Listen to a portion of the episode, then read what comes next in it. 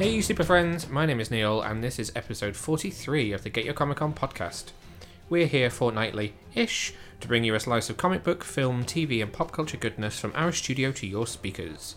I am of course joined by my very own boy wonder himself, Martin. Say hello Martin. Hello Martin. And this week we are joined by not one but two special guests in the form of voice actor Vincent Martella and writer-director Brandon Vietti to discuss Batman: Death in the Family. Sorry, D C Showcase, semicolon, Batman, hyphen, Death in the Family. To give it its full title. How are you today, Boy Wonder? I've had better days. What's wrong? I've got a big hole.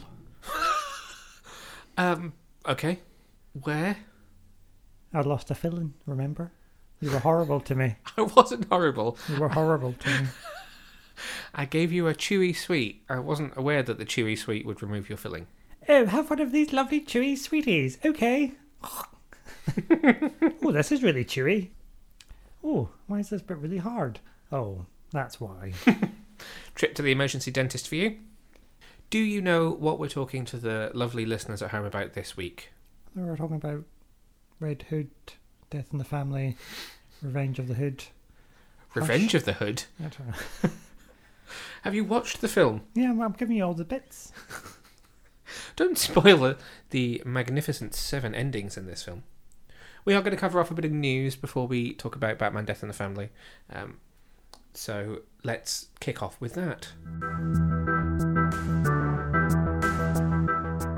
First up this week, we're going to the land of Star Trek to discuss loads that's happened in the last fortnight. Lower Decks has ended, Season one. Discovery has returned for Season two. Kate Mulgrew is back as Captain Janeway, albeit in animated form, for Star Trek Prodigy. That's a start. And Alex Kurtzman, executive producer of the Star Trek T V universe, has alluded to the fact that he has plans for Star Trek through twenty twenty-seven, which every time I read that, I have to then go, what What year is this? twenty-one, so that's another...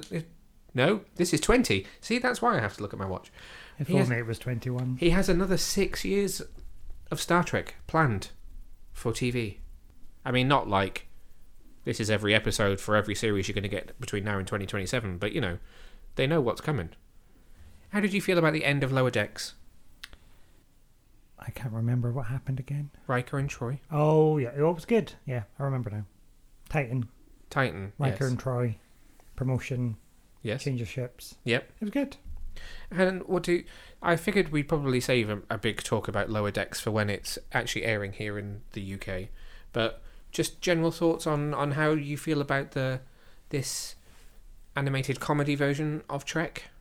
Very different, but I liked it. Very good.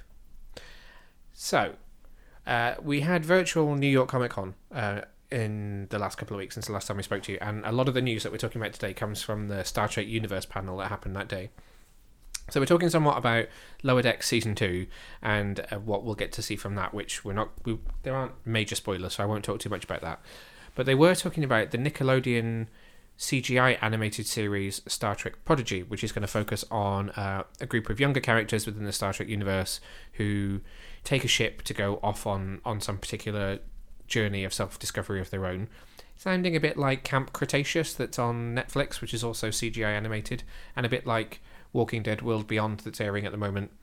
But the news from from virtual N Y C C was that Captain, rather than Admiral, she's being referred to as Captain Janeway, Kate Mulgrew, is returning for the show. She was a surprise guest at the panel to announce her return to Star Trek. Uh, as a Voyager fan, your your thoughts on this? Exciting. Interesting that she's still a captain, so when will it be set? I wondered if that was some kind of allusion as to when it's set. Before or after Voyager? Obviously after Voyager, because that was her first commission. Uh, yeah. Was that the first ship that she captained? Yeah, I'm pretty sure it is. Hmm. I suppose we don't know when she became Admiral, other than between the end of Voyager and Star Trek Nemesis. So there's a bit of time in between the two as well. I doubt, I doubt, I doubt she... Oh, stutter. I doubt she instantly became an admiral when Voyager returned. No, I mean, you'd be a bit annoyed. Poor Ensign Kim doesn't get anything. She's like, oh, admiral now.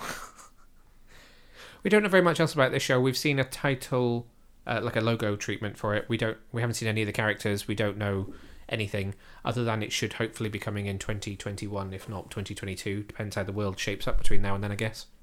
But it should be interesting to have her back to anchor it to old Trek.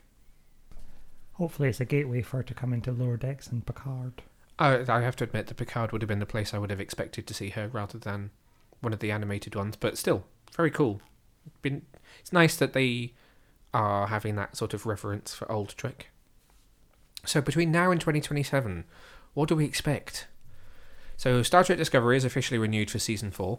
So Season three has just started. We've seen the first one. We've got another ten, eleven episodes of that to go. Then we'll have Picard Season two that needs to film. We've got Strange New Worlds that's about to film. We've also got Section thirty-one, if that still carries off. We've got Prodigy. We've got more Lower Decks. That's that's minimum five shows that are currently on the air and on the way from the world of Star Trek. Never mind what else they might try and cook up in the meantime. Where do you lie in your excitement for the current state of Star Trek? Seven. Out of ten?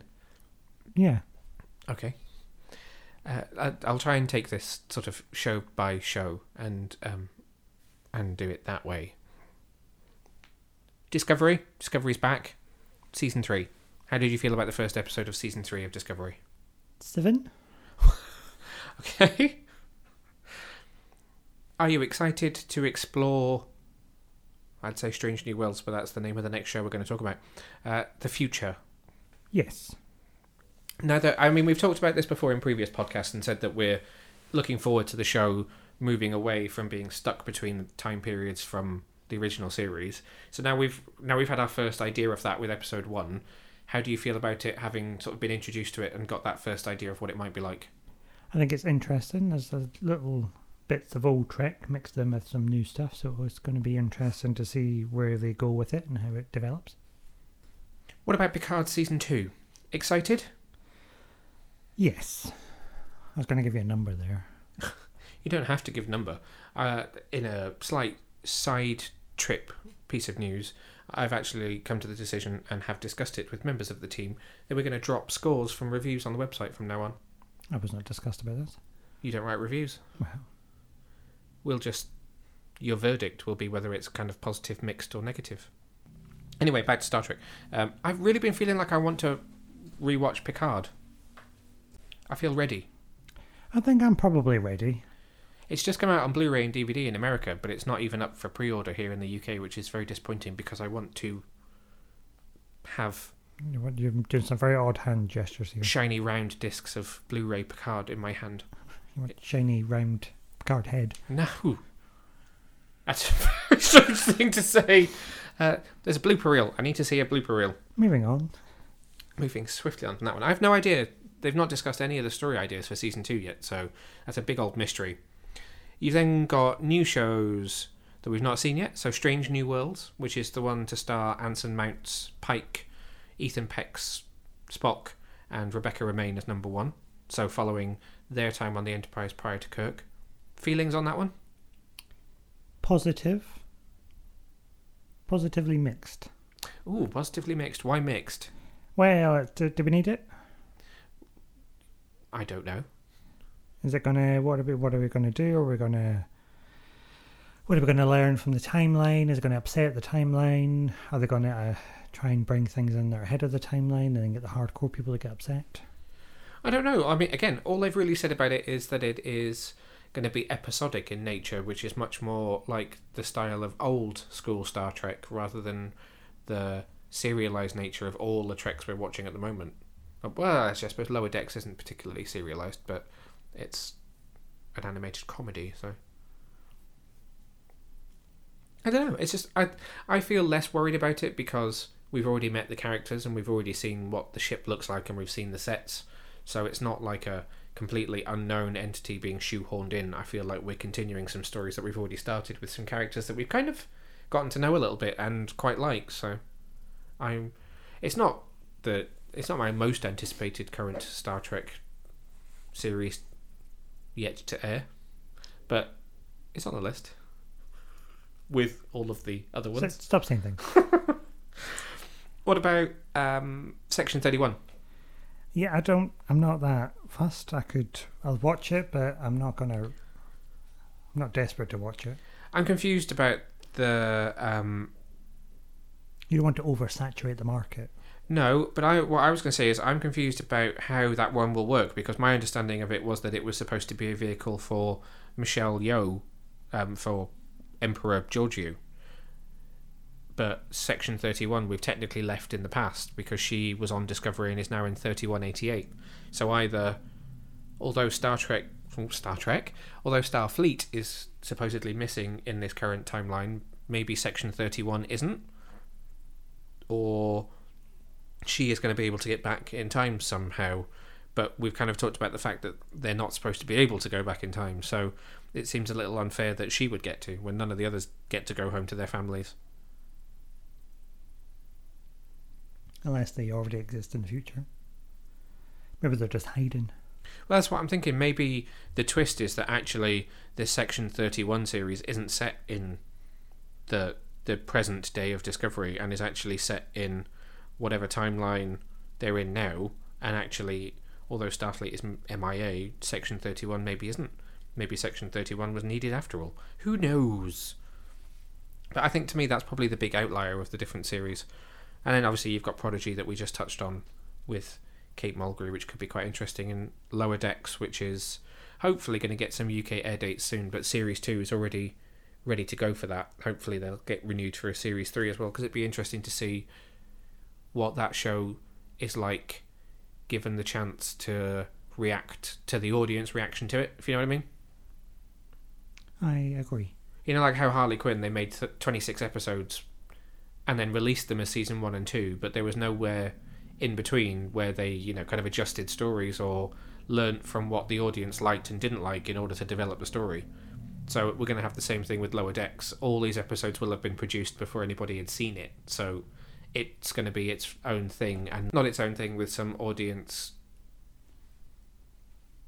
input. Well, not input, you know what I mean? Influence. Yes. Are you watching season three of Discovery? Have you watched Lower Decks? How do you feel about the current state of Star Trek on T V? Why not get in touch and let us know? You can find us on social media at Get Your Comic Con on Twitter and Instagram. You can find me at Neil Vag on both of the same.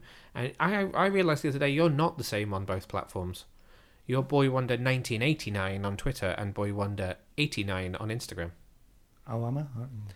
I tagged you in something on Instagram as Boy Wonder nineteen eighty-nine, and when I clicked on it, I was like, who's this?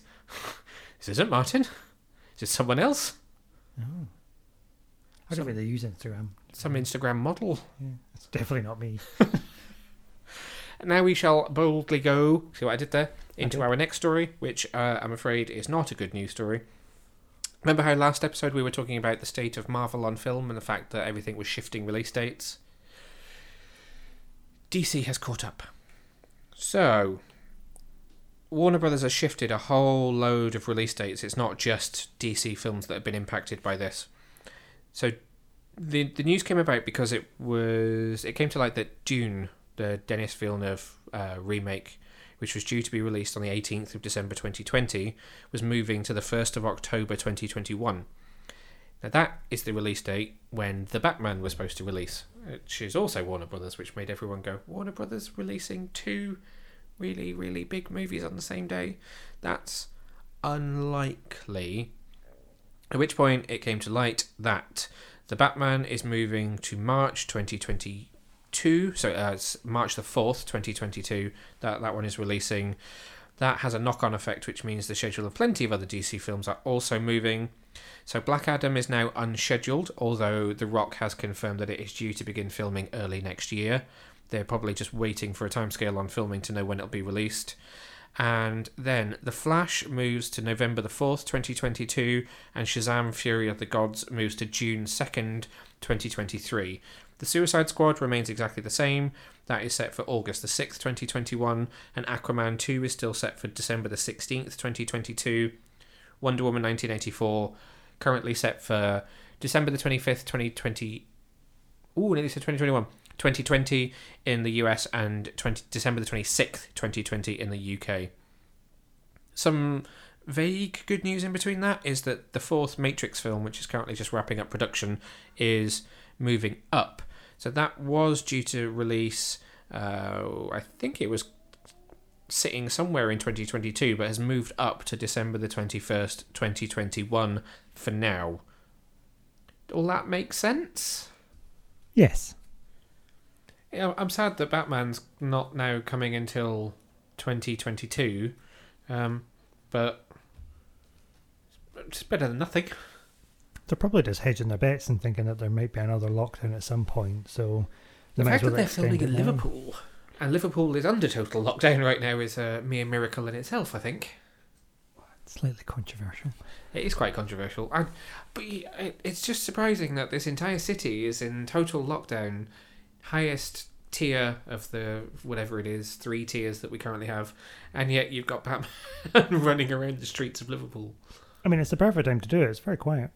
True. Imagine if twenty-eight days later was filming now. They'd have had a much easier time than they did back then. I think we're living twenty-eight days later. I the other thing that I wonder is if, I mean, not that I'm expecting someone, some like breaking news story to happen in the next hour saying, there's a vaccine, it's ready, go! But there's nothing to say that these films won't move up. I mean, The Matrix just moved up, but there's nothing to say that the D C films won't shift back at some point if life finds a way. Life always finds a way. It's just a shame there won't be any cinemas left to show them in. Well, that's the other thing. Uh, so the, the final news story, which ties into the same kind of theme, is that Disney and Pixar have confirmed that Soul is now going straight to Disney Plus on December the twenty-fifth rather than being released in cinemas. Whilst they were moving everything else around, they kind of held out and held out and held out on that one, which should have been in the cinema, uh, I think this Friday, twenty-third of October, and then all of a sudden it's now Christmas Day in Disney Plus. But not Disney Plus Premiere. So it's not like Mulan, where you had to pay twenty-nine thousand pounds extra to be able to watch it. It's just on there for for everyone. But, but the reason that I just kind of went straight into that story is, losing my voice, you saying it's the death of the cinema. It's the death of the cinema. Well, it's probably the death of the cinema chain. Well, yeah, death the of the cinema chain. Of yeah. Your local independent cinema, which we went to today. We did. We went to the Prince Charles Cinema in Leicester Square to see The Matrix, and it was a original thirty-five millimeter as well. Uh, granted, it had seen slightly better days, but I, I think well, that... I like that. Yeah, no, I, I wasn't going to say that's not necessarily a bad thing. I uh, I quite like that. And I felt much safer there than I do in a Cineworld. Really? Was it well, the ginormous air purifier in the corner? Well, they were very conscientious. It was all very well thought out. There was a lady there throughout the whole thing shouting yes. at people. So there was actually somebody in the room for the entire screening, making sure that everyone was actually adhering to the rules. Uh, a medical-grade air pu- purification system that changed the air eight times an hour. That was impressive. Uh, it took me a while to spot it in the corner of the room after they'd announced that it was there. Um, yeah. I was like, well done. Well done, you. There's a one-way system. You know, it was very good. It was gold star to the Prince Charles Cinema. Yeah, I think you're right, though. I do think we're going to end up seeing more independent cinemas pop up than we will continue to see big cinema chains. The only thing that I wonder is what happens to the big cinemas that end up emptying.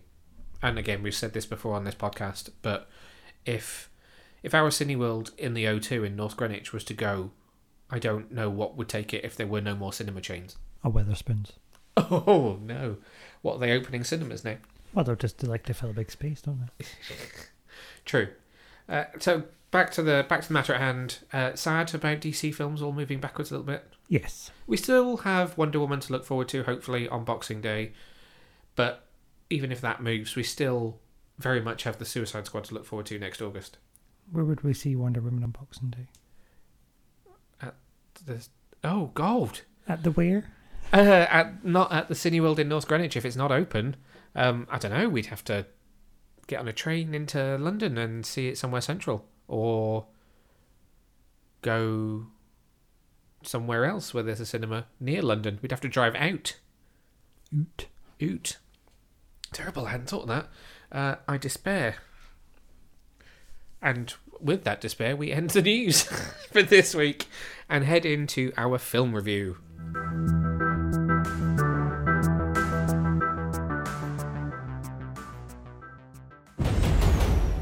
We save lives every day, strangers, and there's always enough time. But I failed to save Jason from this life. Joker got a hold of stolen uranium. He's selling it to terrorists. It's gonna take Batman and Robin together to close this case. You take them down while I investigate that warehouse we tracked Joker to. Batman: Death in the Family is written and directed by Brandon Vietti, who is also uh, he also directed um, Under the Red Hood, and is also one of the creators and writers of the hugely successful D C animated series Young Justice. The film stars Bruce Greenwood as Batman, returning from Under the Red Hood. It stars Vincent Martella as Jason Todd, who was also the voice of young Jason Todd back in, again, Under the Red Hood.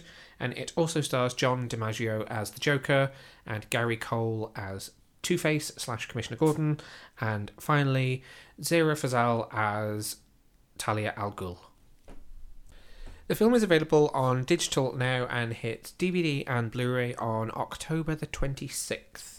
Coming up just shortly, we will have interviews with both Brandon Vietti and Vincent Martella. But first of all, we're going to have a quick chat about the film itself and what we thought of it. My first question to you, Boy Wonder, is Under the Red Hood is one of your favourites. So how did you feel about returning to that story, albeit for more and more different story and a different type of storytelling altogether? Um, is this the build-up or just the actual watching it? Build-up. Oh, God, you like to eke these things out, don't you? Well, no, I just liked... I think it's important to know how you were thinking about it before you got to see it and then how seeing it has changed your opinion. I was excited. Anything to do with the Red Hood, and I'm all over that like a rash. So I was very excited and curious as to how they were going to do it. Yes, me too. Now, I find the idea of um, interactive narratives very interesting. It's I, I think it can be quite an exciting way of storytelling. I mean, we do it regularly in gaming, so it's something that generally we're used to anyway, but with less thought put into the decisions that you make. So I was interested to see how it would work and whether it would be successful or not as a product, and from my perspective, I think it. I think it was. How did you feel about it, having watched it? I liked it, but but when we watched it again, there was a little part where I thought, hmm, I wanted a bit more. Okay. I didn't want Under the Red Hood. Again. Remixed. In an abridged version. Yeah. Narrated by Bruce. Because I felt like... Bruce Wayne or Bruce Greenwood? Oh, obviously Bruce Greenwood. Because I soon knew that's what his name was. It was almost just like watching a recap of okay. Under the Red Hood. And I love Under the Red Hood, and I just watched it, so I didn't really need a recap. It wasn't giving me anything new. I think there are two very different ways to watch this film. Now, when we watched it before we did the interviews, we watched the Blu-ray, kindly sent to us by Warner Brothers, thank you very much, and we got to do the full interactive experience, and we got to explore how our choices would impact on the story. Whereas when we watched it the second time, we watched the digital edition. Now, the digital edition doesn't feature any of the interactive storytelling. It features four different versions of the story which are predetermined, based on you kind of picking what sort of ending you would like to see from a chapter menu, which is obviously a very different experience. And I do think that the digital experience is not as exciting as, okay, you've seen this bit of the story, now here are your options as to what can happen next, or what what is the instant that you want to jump off into the next part of the story. Yes, it really needed that interactivity and that decision making to make it interactive and more grabby. Yeah. I felt very passive and like, well, I've seen all this. Yeah. So perhaps maybe not as much rewatch value once you've moved past the... I, and I don't use this word in a in a bad way, but once you've moved past the gimmick of the interactivity. Yeah. All right, so let's Park the interactivity then. There are there are multiple different choices throughout, but ultimately it leads to seven different endings throughout the story. How did you feel about the way that Brandon adapted the story into those seven different endings with those seven different kind of what-ifs? I liked all of them. I thought it was very well done. Um, interesting takes on some of them. Interesting to see where he goes, but ultimately is the same person at the end of everything. Yeah, actually, that is a very common thread, is he's all almost always the same type of person, just in a different scenario. He's always got the essence of Red Hood. It's just the journey to get there is slightly different. Did you have a particular favourite of the seven? Um, I liked the stuff around Red Robin. Yep. That was interesting. I didn't like Bat-Boy. Bat-Kid. Bat-Kid. No? What was it about Bat-Kid that you didn't I like? I don't know, it was the name. It was just a bit too cheesy, I think. It was about as close to positive. It was about as close to positive as the film could get, I think. Yeah, it was. Actually. It was surprisingly dark. Yeah. But I liked the fact that Tim Drake was always going to be the one that identified that Batman needed somebody. There had to be two of them to balance them out. Yes, that's very true. Uh, I liked the Hush, just because I liked his costume. Now, interestingly, I have seen that Hush ending criticised online by a couple of people in their reviews, saying that they couldn't quite understand why that was a choice.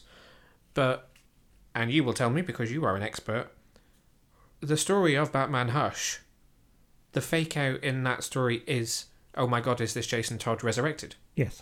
So actually that seems like the single most obvious choice as to where the character could have ended up. And it's not really, a, it wasn't a fake out, it was actually him. Because when they go back, if you read Red Hood: The Lost Days, yep, it's actually him just messing around with him. Oh. So he goes back to Gotham, so Hush gets them to come back to Gotham purely to stage that scene to make him think Bruce has gone mad. Really? So it is really him. So, and, yeah. Okay, so in other words, that the couple of reviewers I read who said that were just not very well versed in their Batman knowledge. Well, I mean, it's quite niche to read Red Hood: The Lost Days, I suppose. I suppose. Okay, so uh, so you're not too keen on Bat-Kid. Was there... Was there one that you were less keen on? Was there a, a least favourite of the uh, of the potential endings? I don't remember them all now because there were so many. I don't know that was the least favourite. I liked them all. I could have done with less of the original Under the Red Hood storyline and more of the what could have happened. Okay. So I would say Red Robin was probably my favourite as well, actually. Um Or Hush, there was, those were my two kind of favourites. But I did, I appreciated all of them for their ingenuity in the story and what it did with the character. I was surprised by the runtime, because I don't think it ever runs to more than twenty-five, twenty-six minutes. I can't, I don't know what the shortest run was. I think the shortest one is Batman Saves Robin. Or, I think it was Batman Saves Robin. Um, I don't want to spoil too much for those who've not seen it yet. But there were a couple that were shorter than others and some that led to more decision-making.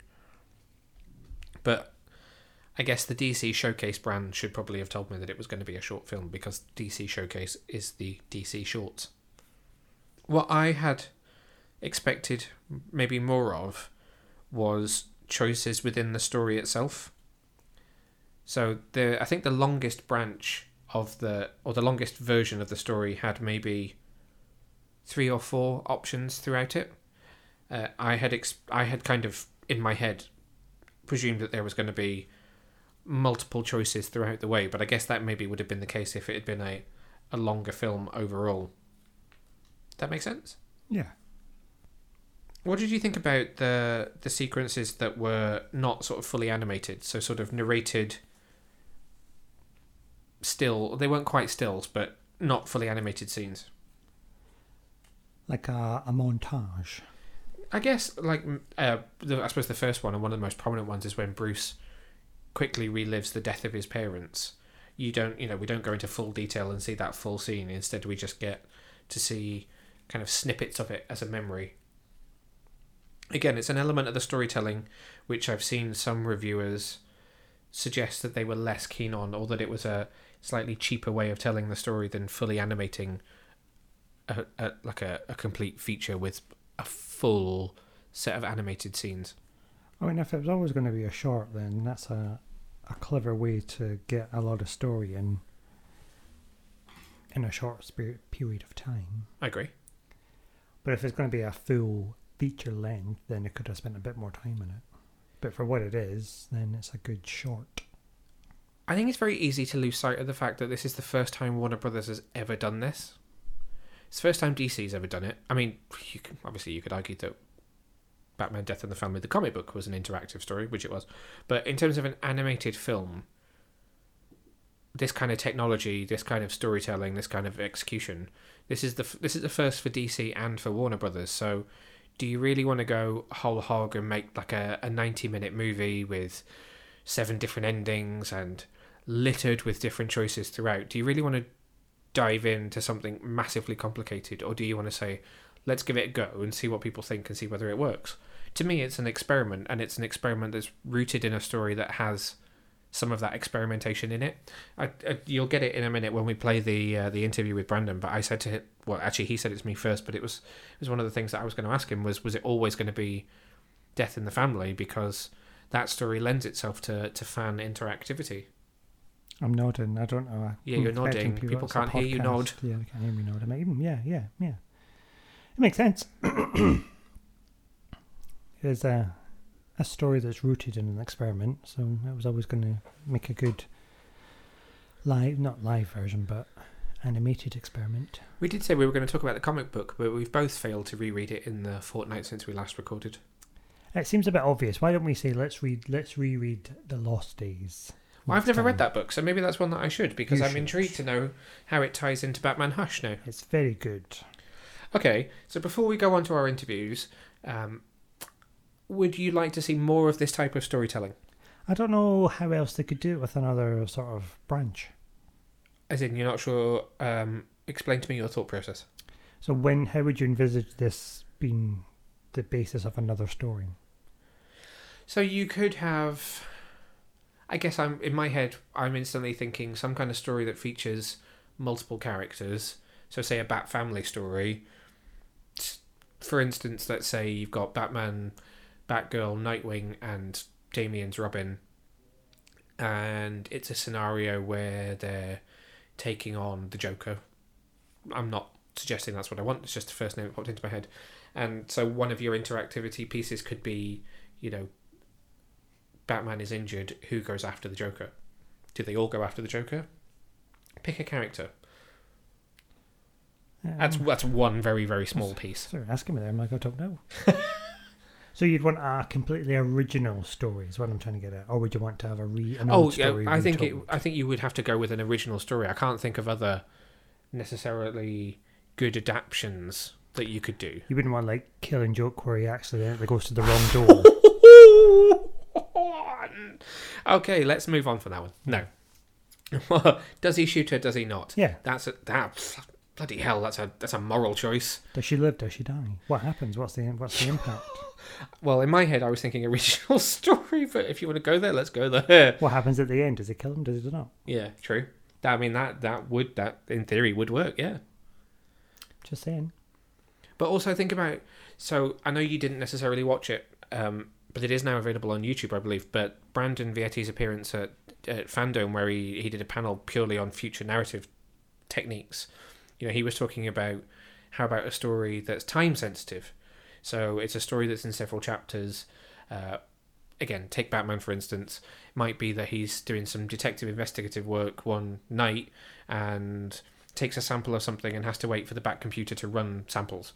So your story ends at a certain time in the evening and you can't pick up watching any more of that story till the next day because you're being forced to live some of it in in, in real time. So it could be that you get a notification sent to your phone or to your smartwatch the next day that's, you know, pertains to be from the Bat computer saying your results are ready. And that is just a signifier to tell you that the next chapter of the story is available. So there's loads of different ways that you can do it rather than just being a, uh, you know, sit and pick from multiple choice on screen. Almost like a murder mystery party. Yeah, absolutely. It's like that, but taken to a more virtual level. A virtual murder mystery party. Yes, a virtual escape room. That's what I mean, though. I think I would like to see something that's more maybe like that, or mixes up the way in which you interact with the story. It's almost like a bit more in the story than observing the story. You are the story. Yeah, I suppose with Death in the Family, you you observe it and make the decisions, whereas actually you can be more immersed in it by having it come at you from different mediums and in different ways for you to be able to interact with it. You got there's your film PhD sorted. uh, now, obviously, I said earlier in this podcast that I'm no longer scoring my reviews. So, um, I don't. I, do I ask you what you oh, would give it? I wasn't part of the conversation. I don't feel like I'm allowed to give a score now. You're not part of the uh, the shareholders meeting. No. I haven't thought through how we're going to score things in podcast form now if we're not doing one to ten scores on the website. Uh, I don't want to say thumbs up and thumbs down because that's how the wonderful We Have a Hulk crew end their reviews. Would you recommend it? Aye. Oh, is it an aye or a nay? Is that the Scottish scoring system? Uh, it could be. I yeah, I would highly recommend this film. I think it's a really interesting experiment, and it's something which is, is different, and if you're a fan of Under the Red Hood, then it's a great way to recap and continue that story and take it to some interesting places. But buy it on disc. Yeah, absolutely. I cannot recommend enough that you buy it on disc so that you get the full interactive experience. As great as it is to have something digitally packaged and able to carry around, you don't quite get the same level of immersive storytelling as you get if you buy the film on D V D and Blu-ray. As I said, Batman: Death in the Family is available on digital now and releases on D V D and Blu-ray from October the twenty-sixth, twenty twenty. Now, we roll into two interviews on the same topic. So first up, we have you, Boy Wonder, interviewing Batman Death in the Family, Jason Todd, voice actor Vincent Martella. How was he? He was lovely. He thought you were me? He did. Well, Gary thought I was you. And I couldn't. I was like, yeah, sure, I'll be Neil. So you had a chat with him about the his return as Jason Todd in this in this film. And then I sat down for a chat with writer-director Brandon Vietti, which we'll get to play afterwards. So, first up, Vincent Martella, here we go. Hey, Neil, how are you? I'm good, thanks. How are you, Vincent? I'm very good, thank you. Graham, well, thank you very much for taking the time to speak to us today. Uh, so we'll just kick yeah, off, no, really. Yeah, thank you for having me. Yeah, it's great. Um, so, for those of so for our listeners who are probably not overly familiar with the comics, tell us a little bit about Batman: A Death in the Family. Um, well, uh, what's nice here is, um, you know, we're we're taking some source material from a very famous comic book, in which um, the fans were allowed to, uh, you know, participate and vote in what happens to Jason Todd, the uh, the second Robin. And um, the fans decided on some pretty drastic measures being taken against uh, against Jason Todd. And so what we're doing is we're we're taking that event, and we've now made it into um, an interactive film where you can not only decide, you know, something as you know, you know, A, B as you know, life or death. Um, you can decide a lot of different choices throughout these characters' lives and see where that takes Jason Todd and the people around him, and see how that affects all of them. So, um, yeah, it's definitely something new for D C Animation, and I think fans are really going to like the uh, the amount of choices that they can make and what it means for all these characters. Yeah, I mean, it was such an iconic thing to do in the first place. So what was it like to get the call asking you to reprise your role as Jason Todd? I was really, really excited, very surprised, because I wasn't sure, because so much time has passed, I wasn't sure if I'd ever get to play Jason Todd again. And I know I was the first actor to to get to play him um, in anything animated, so that was also really exciting um, that they that they had me back, because um, the character was really fun to play the first time and very interesting, and I felt like there was definitely more to explore. And um, Brandon Vietti, our writer and director, um, he certainly gave me the opportunity to explore a lot more with this character, and that's exactly what we did. Excellent. Yeah, I mean, I must admit, Jason Todd is probably one of my favourite D C characters. I'm super excited to see this and super excited to have you back as oh, well. Oh, that's awesome. So just kind of picking up, so you were saying that sort of this is a unique way of doing it. So you've got different options, different storylines, and I suppose different versions of Jason Todd. So how did you sort of um, approach having to play different versions of him depending on how the story was to go? you know, at times that was, you know, that was, that was difficult. Um, but I mean, that's something that excites me as an actor is usually, you know, you, you think to yourself, well, I want to work on different things in different ways. Cause you know, you get to play, you know, all these different characters and explore different things. And I was doing a lot of that with one character. And so, uh, that was really fun. And, you know, Brandon, uh, and, uh, Wes Gleason, who was voice directing me, um, really, really helped with that process because, you know, you make one decision and that has to now change, um, how Jason Todd views specific characters, what his reaction to them is, what his reaction is to violence even, what his reaction is to um, being a hero. And so um, there's just like these small differences in the character that um, I kind of had to change up to fit the decisions that the audience is able to make. And though it was hard, I think it was um, not only just a good exercise uh, for myself, but also um, really worth it for the character and worth it for the story. Yeah, it sounds like it sounds like really great fun to kind of get a chance to play so many different variations in, in one film. Yeah, yeah, for sure. It, it definitely was. And uh, I don't want to give anything away, but the uh, yeah, just the different ways I get to play this character are they're fun. That's that's all. That's all I'll say. And did you have a favorite version without giving anything away? Um, I did. Yeah. Um. I, I get to voice um, Robin as he gets older and becomes different types of Robin. And um, we explore the Red Hood character as well in this film. And I obviously did not get to voice Red Hood um, in Under the Red Hood. And so that was just really cool for me as just like, wow, you know, this amount of time has gone by and now I've grown into, you know, similarly, I've grown into being able to play this role as as Jason Todd. So that was just a weird, surreal moment for me being like, wow, I get to play, you know, I get to voice, you know, this character as well. Yeah, excellent. And if you had the opportunity, would you, what other roles as Jason would you like to play? So would you like to see him in sort of the, the Outlaws or any other guises? Yeah, I think that'd be really, really cool. I mean, like I said, I, I wasn't expecting to get the opportunity to play Jason Todd again in general, but if it came calling again, I would really, really love to. Um, it's a real pleasure to be part of just the D C universe and being involved with anything Batman. The fans are incredible. These characters mean a lot to, to people. And, um, you know, hearing how much fans enjoyed Under the Red Hood just makes me so excited and hopeful that they'll really enjoy Death in the Family as well. Um, so, yeah, I would definitely play this character again.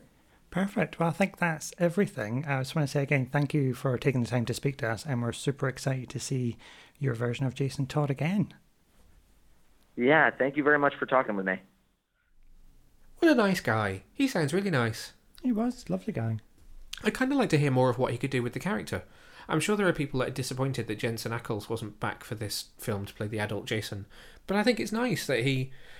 I mean, he obviously had a younger voice when they made Under the Red Hood. And maybe his voice wasn't the right fit for adult Jason, and that's why they had a, a bigger name come in. But, you know, that was, what, ten years ago now?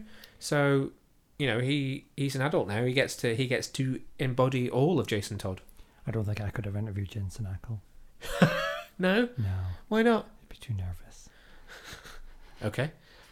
So next up, as I said, you're going to get to hear my interview with writer-director Brandon Vietti. Uh, I am sorry, I apologise now. I did not get to ask him about Season four of Young Justice. We simply did not have enough time because we were having too much fun talking about narrative technologies. Hi, Brandon. Thanks for taking the time to speak to me. How are you doing? Very good. How are you doing? Yeah, I'm very well, thank you. I'm glad that it's Friday. Me too. So, I think probably first question for me, what drew you back to the story of Death in the Family, having already kind of touched on it with Under the Red Hood? Mm-hmm. Well, uh, when the concept came up, at Warner Brothers to do our first interactive Blu-ray, uh, the first question is, what story is the best for that? And of course, the best story is A Death in the Family. Um, you know, the, the classic comic book story, historic comic book story, where D C Comics chose to put the fate of Jason Todd in the hands of the readers, yeah, giving them the choice whether he lived or died. So, of course, uh, with an interactive Blu-ray story, we felt that's the that's the place we have to start. Unfortunately, we had touched on that story in Batman Under the Red Hood, um, which of course is uh, a Judd Winnick story. He wrote yeah. the comic. He wrote the, the, the script for the Under the Red Hood movie. And so we had we had touched a, a little bit on that story. So we thought, well, you know, that's an interesting jumping off point. What an, what an interesting experiment to go back into such a well-known movie, well-known story, and use it as a launch pad to many other choices. At least fans have that history with uh, with the original movie. Um, they know all about it, but and we can use that knowledge to now, uh, again, sort of launch people into different directions by giving them additional choices on top of that original choice to to let Jason Todd live or die. Yeah. Well, so I, I was going to say to you, kind of which way round did it go? Was it that you kind of had the idea to do an interactive movie and then came to this story, or was it always going to be interactive? And then, as you say, Death in the Death in the Family absolutely just lends itself because of that history that it's got there. Was that so? They, was the plan always to do something interactive? Yes, I believe my bosses were in, very interested in, in the interactive thing. I, myself, had grown very interested in it. I, I, I've seen now that, you know, I think because of streaming services and the evolution of technology such as it is, um, interactivity in movies is more possible now than any other time in, in history. So it was something I'd been inquiring about, and at some point, uh, Uh, my bosses decided, yep, it's time. We feel we can do this. Let's take a shot at this. What's the best story for this?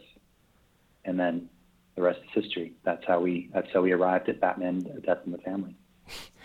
Had you uh, had you called in for that uh, that telephone poll back in the, back in the day when the comic book came out? Which way would you have voted?